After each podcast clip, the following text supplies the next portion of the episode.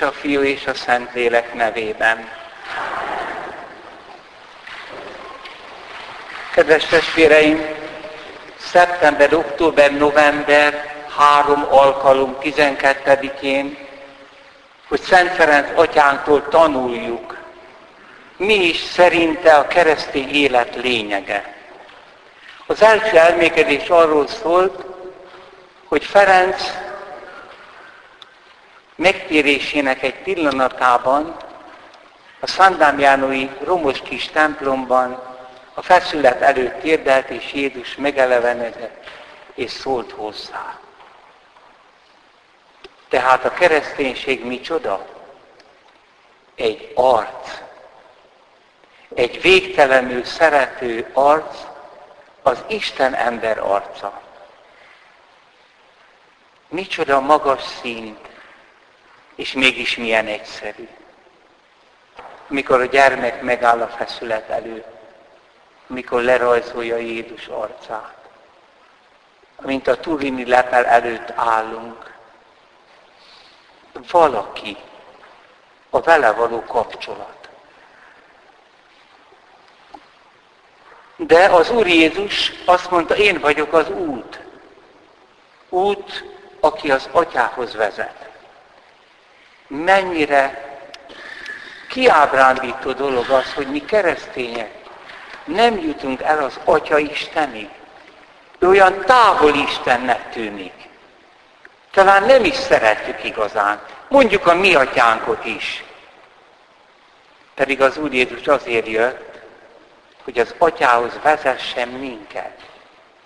Maga a keresztény imádság az, hogy abba, atyám, mert ő a szent lelket kiárasztotta a szívembe, tehát az Úr Jézusba iktatva az örök fiú Istennek a fiúságában vagyok, tehát vele együtt mondhatom azt, hogy atyám.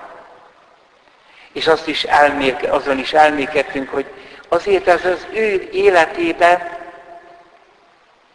egy szakítással is volt összekötve, egy nagyon nagy fájdalmas családi eseménnyel. Az apja ki akarta tagadni őt, amikor látta, hogy nem lesz belőle jó kereskedő hogy most már a posztó végeket nem itt-ott szegényeknek hagyja, hanem templomokat akar megújítani. Valami vallási téboly szállta meg ezt a gyereket. Hát kiozanítom. Menjünk a polgármesteri hivatalhoz. Azt mondja Ferenc, nem. Én a püspökhöz megyek. Menjünk oda. És ott történik az, hogy kéri vissza mindazt, amit neki adunk. Erre leveti az utolsó szár ruháját, hanyaszult mesztelenül, tessék, Pietro di Bernardore nem vagy az atyám, mi atyám, aki a mennyekben vagy. És a püspök megértette, a szamai ember nem érti, ez nem egy striptease jelenet. Ádám a paradicsom kertbe elbújtam, mert félek tőled, mert mezítelen vagyok. Mert a mezítelenségnek semmi köze a nemiséghez. Azt jelenti, hogy szegény vagyok, semmim sincs. Fölnyílott a szemed, mondja az Úr. Mert abnormális dolog, ha a saját szememmel nézek magamra. Isten szemével kellene magamra nézni. Ez a paradicsomi állapot. Testvérek, ez egy olyan jelenet az egész 2000 éves egyház történelemben, hogy kimondta ki még egyszer ilyen szenvedések árán ugyanakkor, de ennyire átérezve a názereti Jézussal, hogy nekem is csak egy atyám van, aki a mennyekben van. És én szegényen megyek előtte. Én nem akarok Isten lenni helyette, mint Ádámot erre kísértette a gonosz, hogy te magad valósíts meg, és legyél Isten. Nem. És ugyanakkor ez Krisztussal való is azonosság, mert halálakor is levetkőztette magát, terítsetek csak le, mert mezítelenül akarok a mezítelennel harcolni. A keresztre feszített Jézus utánozza, aki győzött a sátán fölött. Egyszer a mennyei atya szólt is Ferenchez, Pocsó Busztó népe volt évekig síratta a bűneit. Testvérek, itt meg kellene állni. Én nem hiszem, hogy itt csak arról volt szó, hogy elkövetett ilyen-olyan nagyobb bűneit síratta. Hiszen egyszer sírba jártak körül azt hiszit, és megkérdezték, Francesco, miért sírsz? Mert nem szeretik az emberek a szeretetet. Én azt hiszem, hogy van a bűnök siratása mögött egy mélyebb siratás. Már nem az fáj, hogy itt-ott elestem, hanem hogy nem szerettelek téged, Istenem. És akkor szól hozzá a remetességben a mennyei atyát hallja, hogy Francesco, ne sírj, hát én megbocsátottam minden bűnödet. Elérkezett az atyához. De hogyan? A Szent Lélekben. Testvérek, egyik írásában azt írja Ferenc, hogy milyen jó, hogy ilyen atyánk van a mennyben, mint a mennyeltja, ilyen testvérünk van a földön, mint Jézus, és ilyen jegyesünk van, mint a Szentlélek. A szűzanya ebben élt. Nem igazi Máriás ájtatosság, ha valaki nem jut ide. Minden az Atya, Fiú, Szentlélek. És pontosan Mária által született meg az Isten fia, a Szentlélek által fogantatva. Testvérek, mert Jézus arca a láthatatlan Istennek az arca is. Erre nem gondoltam eddig. Igazából tiltva van az, hogy a mennyei atyát lerajzoljuk, csak nem tartjuk be ezt a szabályt. Ott fönt is van az Atyaisten, egy ember alakban, a Fiú Isten az helyes, mert ő emberré lett. Az ősegyház nem ábrázolta a mennyei atyát, csak például azt a példabeszédet a tékozló fiúról. Mert ott a példázatban az az atya jelképe az ő jelenlétének. És tulajdonképpen a keleti egyház is inkább három angyallal próbálja jelképezni, de testvérek, hát többenjünk arra rá, amit Szent Pál mond. Jézus Krisztus a láthatatlan Isten képmása. Az Atya képmása is. Igaz, hogy külön személy az Atya és a Fiú, de ők annyira egyet, hogy az Atya vonásait is viseli. Erre nem gondoltam. Jézus arcával az Atya is rám néz. És a Szentlélek? Hát a Szentlélekben fogantatott az Isten fia. Kapta az ő emberi arcát a szüzanya méhében. A Szentlélek is valaki. De azért nem szabad ábrázolni az arcát, mert ő Jézus arcának a sugárzása. Senki sem mondhatja, hogy Jézus az Úr, vagyis, hogy a názáreti Jézus. Ez a 33 évet élt zsidó ember. Isten csak a Szentlélek által.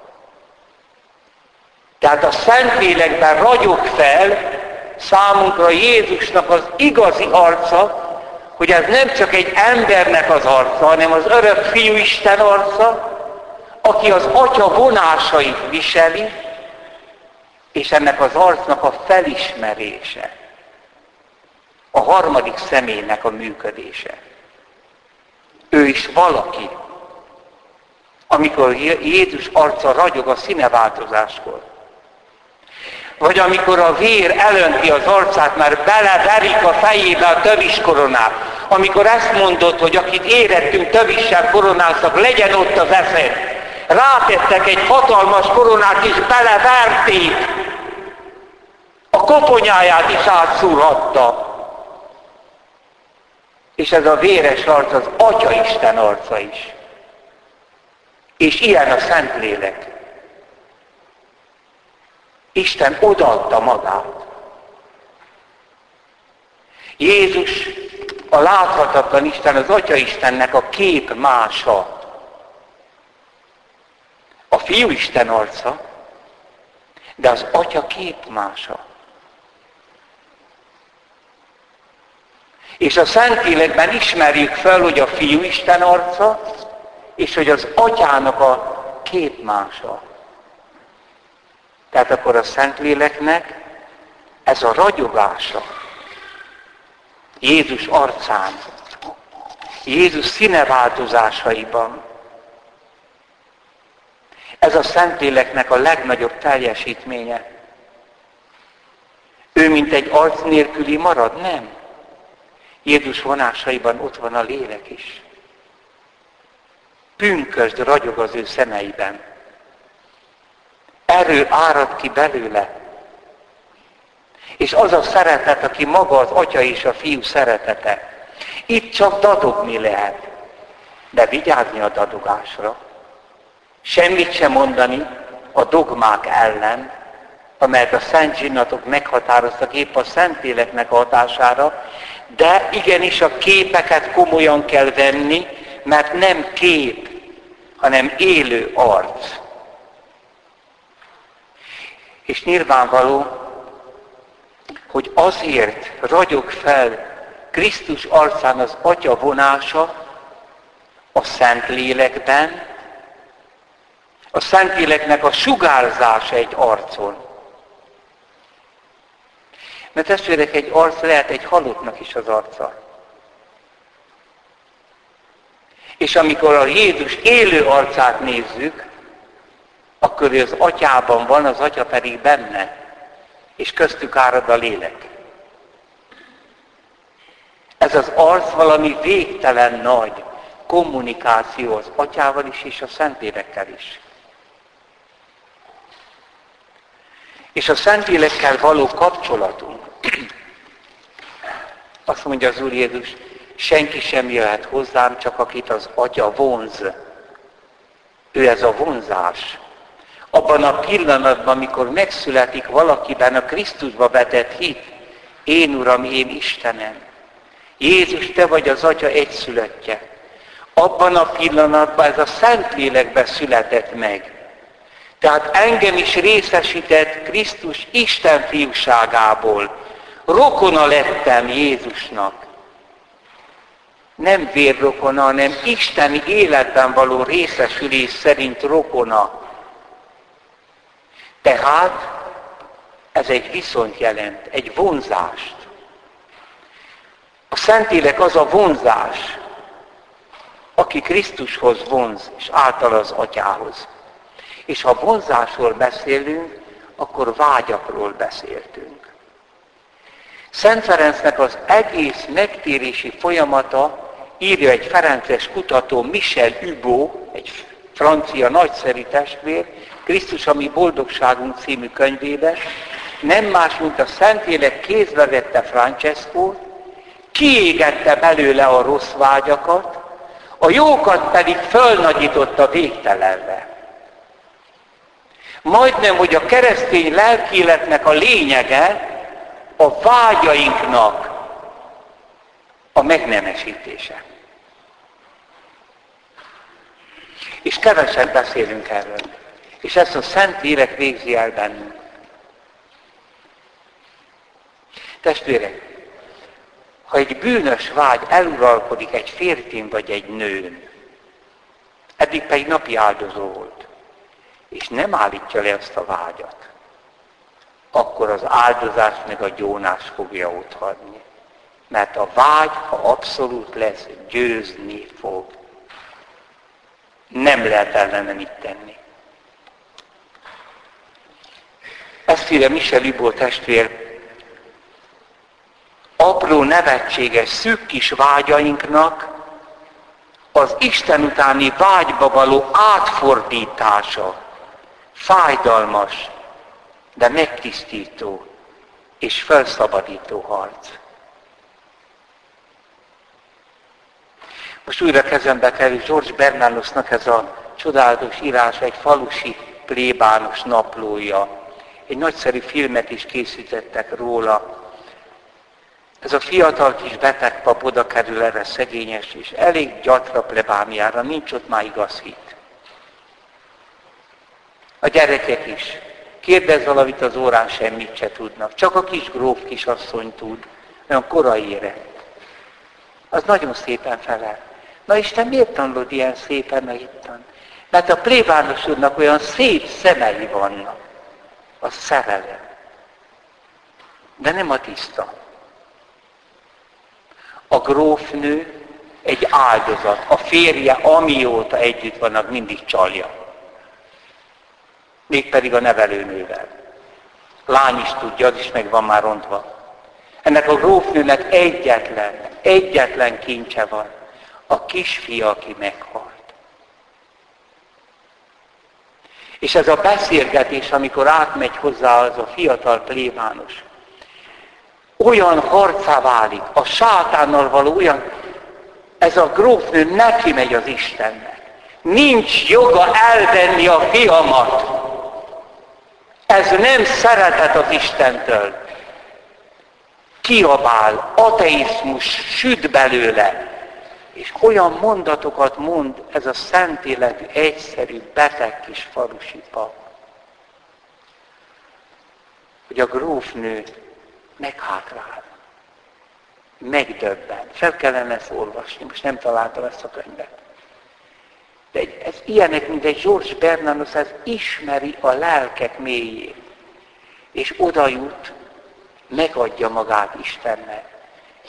Előveszi a melléből a medáliont, egy kis aranyba van betéve a kisfiúnak a képe, akit imádott Isten helyett kiszakítja a nyakából és bedobja a kandalló tüzébe. Azt mondjam, nem kellett volna ezt tennie. Igen. És az éjjel meghalt. Persze akkor megrágalmazzák, megy a plegyka, kihallgatják is, hogy persze ő izvatta fel a grófnőt, ő ölte meg. Egyébként ez a fiatal pap alkoholista nem az volt hanem semmi más nem, nem tudott enni, mint kenyeret borba mártogatva, mert akkor már gyomorrákja volt. Bele kellett vetni a tűzbe. És üdvözült, biztosan üdvözült ez az Istennel tusakodó asszony. Valahogy az Isten vágya megrekedt a fia utáni szeretetben. Isten oltotta belénk a szeretetet. De azért, hogy amikor a másikat szeres, szeretjük, akkor fedezzük fel a szeretet forrását.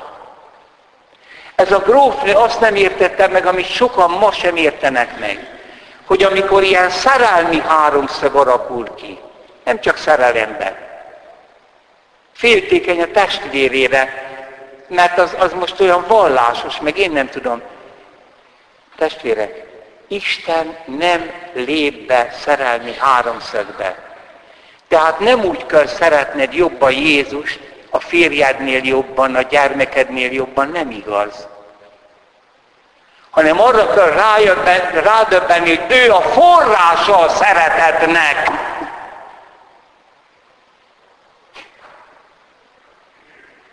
És a másikat az ő szeretetével kell szeretni és ha magához hív, akkor elengedni. A szeretet forrásához. Persze a két ember úgy érzi, mint hogy ez a grófnő érezte a fiával való kapcsolatban, hogy az Isten közéjük állt, akkor az bűnös és helytelen kapcsolat. Azt meg kell szakítani.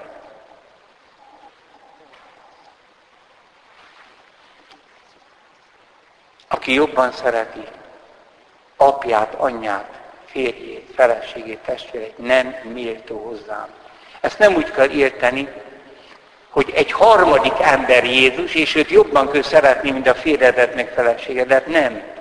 Hanem rá kell döbbenni, hogy az ő képére vagyunk teremtve, és a szívünk eredetileg össze volt kötve a Szent Háromsággal. Ez a paradicsomi állapot. Ezt vágtuk el és a másiktól egy végtelen isteni szeretetet igénylünk, kimondva vagy kimondatlanul, illetve azt szeretnénk adni, de nem Istenből merítve.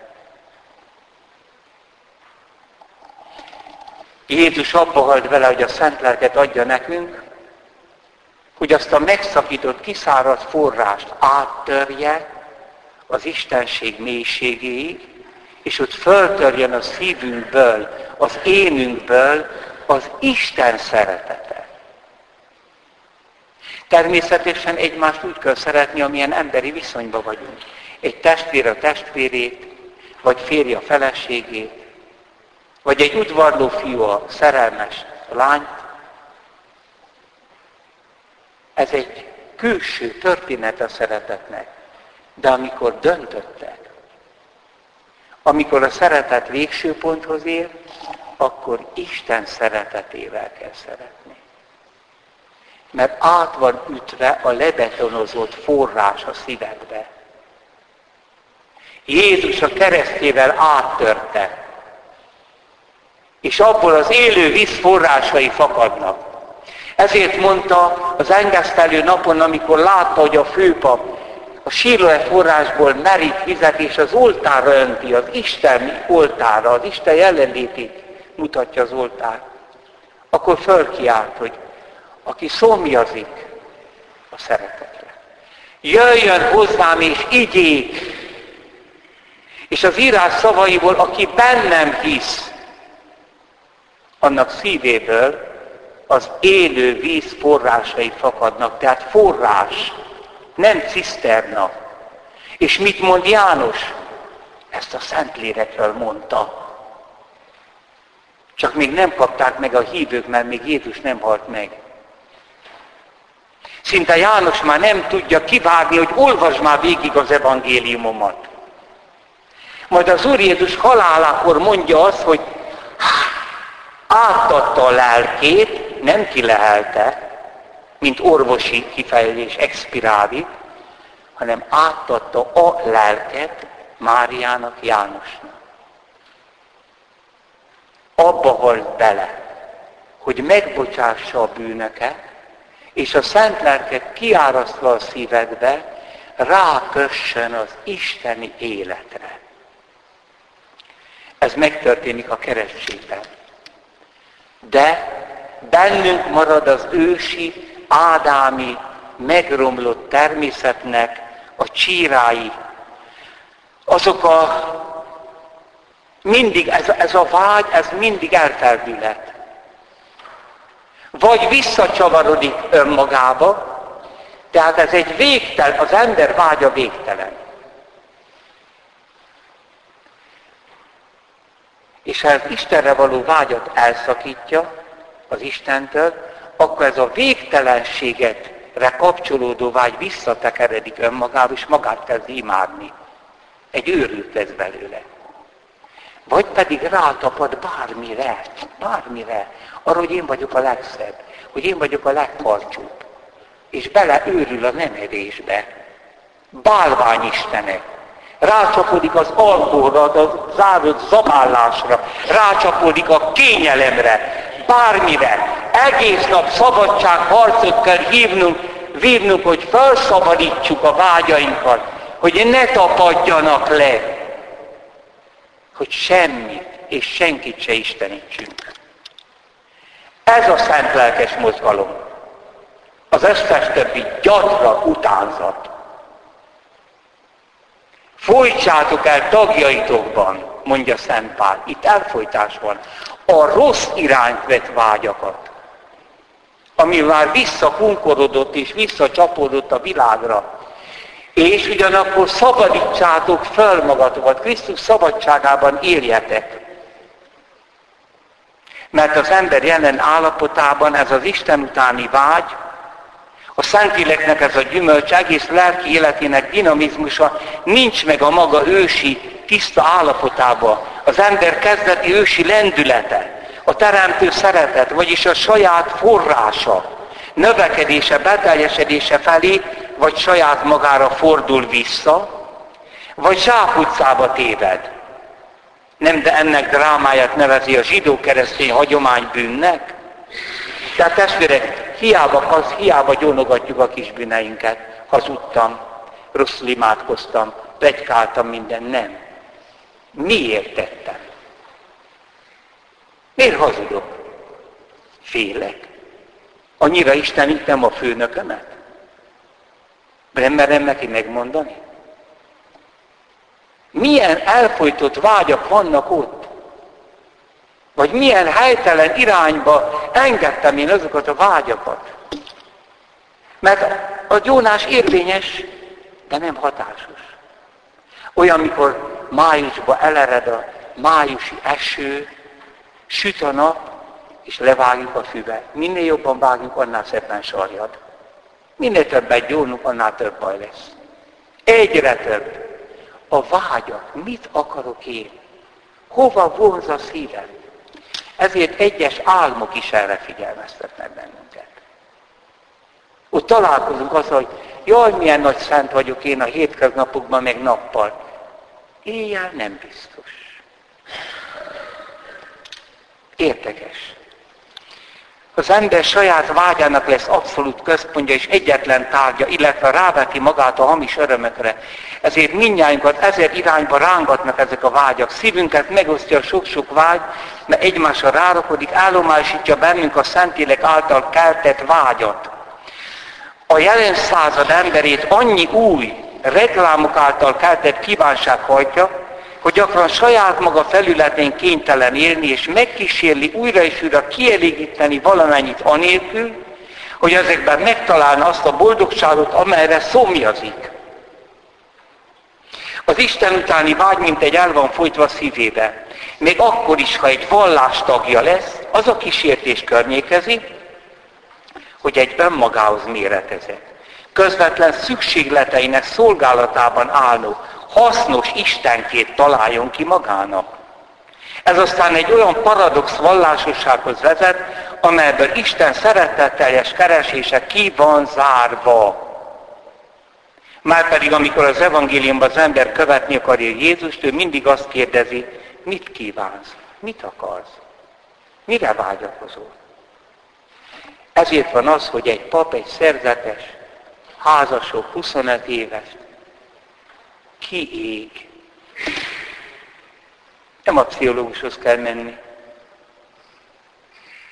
hanem el kell hagyni a rendetlen irányba mutató vágyakat. Aztán meg kell tanulni imádkozni. Mert ezen a ponton a régi imádság semmit sem segít, hogy mondom a szöveget, hanem a mélységből kell kiáltani, és ott maradni, ahol vagy. Ne cseréld le a feleséged meg a férjed. Nem, nem lesz megoldás. Nem lesz. Ne hagyd ott a plebániádat. Semmit ne hagyj ott. maradj, ahogy vagy, és szenvedj az ürességtől, és mondd az, Uram, ez az üresség, ez a te helyed. De jó, hogy megtapasztal semmivel sem akarom betölteni. Sem éjszakai iszogatással, sem bulizással, sem csokoládé zabálással, semmivel. El kell viselni az ürességet, az elhagyatottságot. És hirtelen ez a gyöngeség, ez a bevallott elhagyatottság válik imádság valahogy a ürességünk és a lelki halálunk mögé kiáltunk az Istenhez, mert ő ott van mögötte.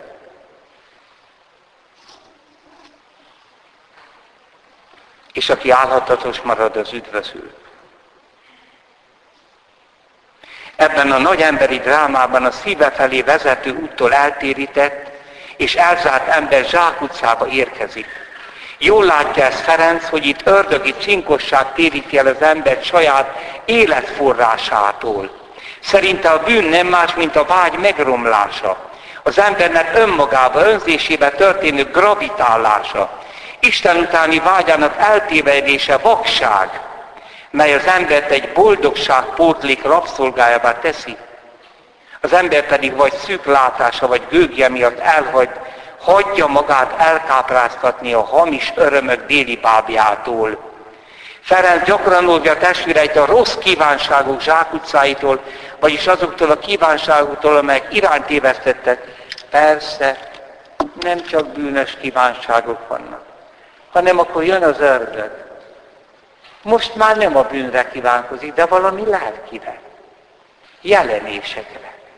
Ma mindenki üzenetet kap. Nem kapsz üzenetet. Ott van a Szentírás, az az üzenet. Beképzelt látnokok, másokat hülyébe bódító, ö, pszichológiai eszközöket használó egyének, akik belerontanak az igehirdetésbe, a szentségi rendbe. Nagyon vigyázzunk. És lehet, hogy rákap az édességre. Jaj, csak ez az atya, csak ezt tud engem feloldozni. Csak ez az atyám. Nem. Nem. Akkor a búcsújárás lesz az Isten. Menjetek búcsút járni. De minden hónapban. Örökké úton lenni. Aztán bizonyos imált módok, amelyeket mondanak mind a kereplő. És úgy simogat bennünket. Igen, legyenek imádságaink, amiket sose hagyunk el. Nem baj. De nagyon kell vigyázni, hogy Isten vigasztalásait ne keverjem össze a vigasztalások Istenével. Amikor azt mondja Lizői Szent a tüdőbaj utolsó stádiumában, rettentesen szenved, hogy most egy vigasztalásom van, hogy nincs semmi vigasztalásom.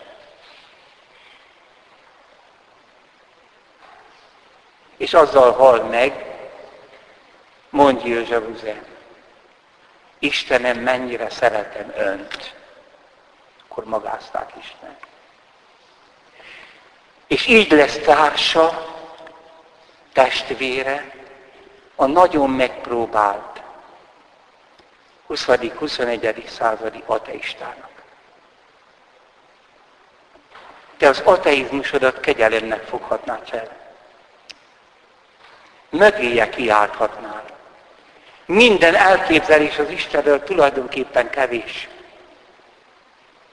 De te, aki úgy tudod, hogy még nincs is, hogy üres az ég, te vagy felkészülve arra, hogy ingyenesen szeres. Ezért kell meghalnunk. A halál Isten ajándéka ebben az állapotban. Mert ott nem lehet más tenni, csak az, hogy kezedbe ajánlom lelkemet. És aki ezt meg tudja tenni, az üdvözül. Most már semmire se vágyik, csak Istenre. És hát testvérek, egy olyan világban élünk, amely a technikai civilizáció révén olyan fantasztikus, káprázatos módszerekkel tudja pillanatról pillanatra fölkelteni a vágyaidat. Én nekem csak rádióban is hallgatom.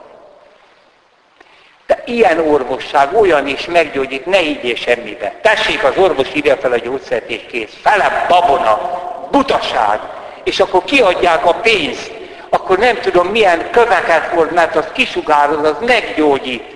Akkor nem tudom én milyen ruhába öltözem, mert most az a divat. Akkor valami hihetetlen.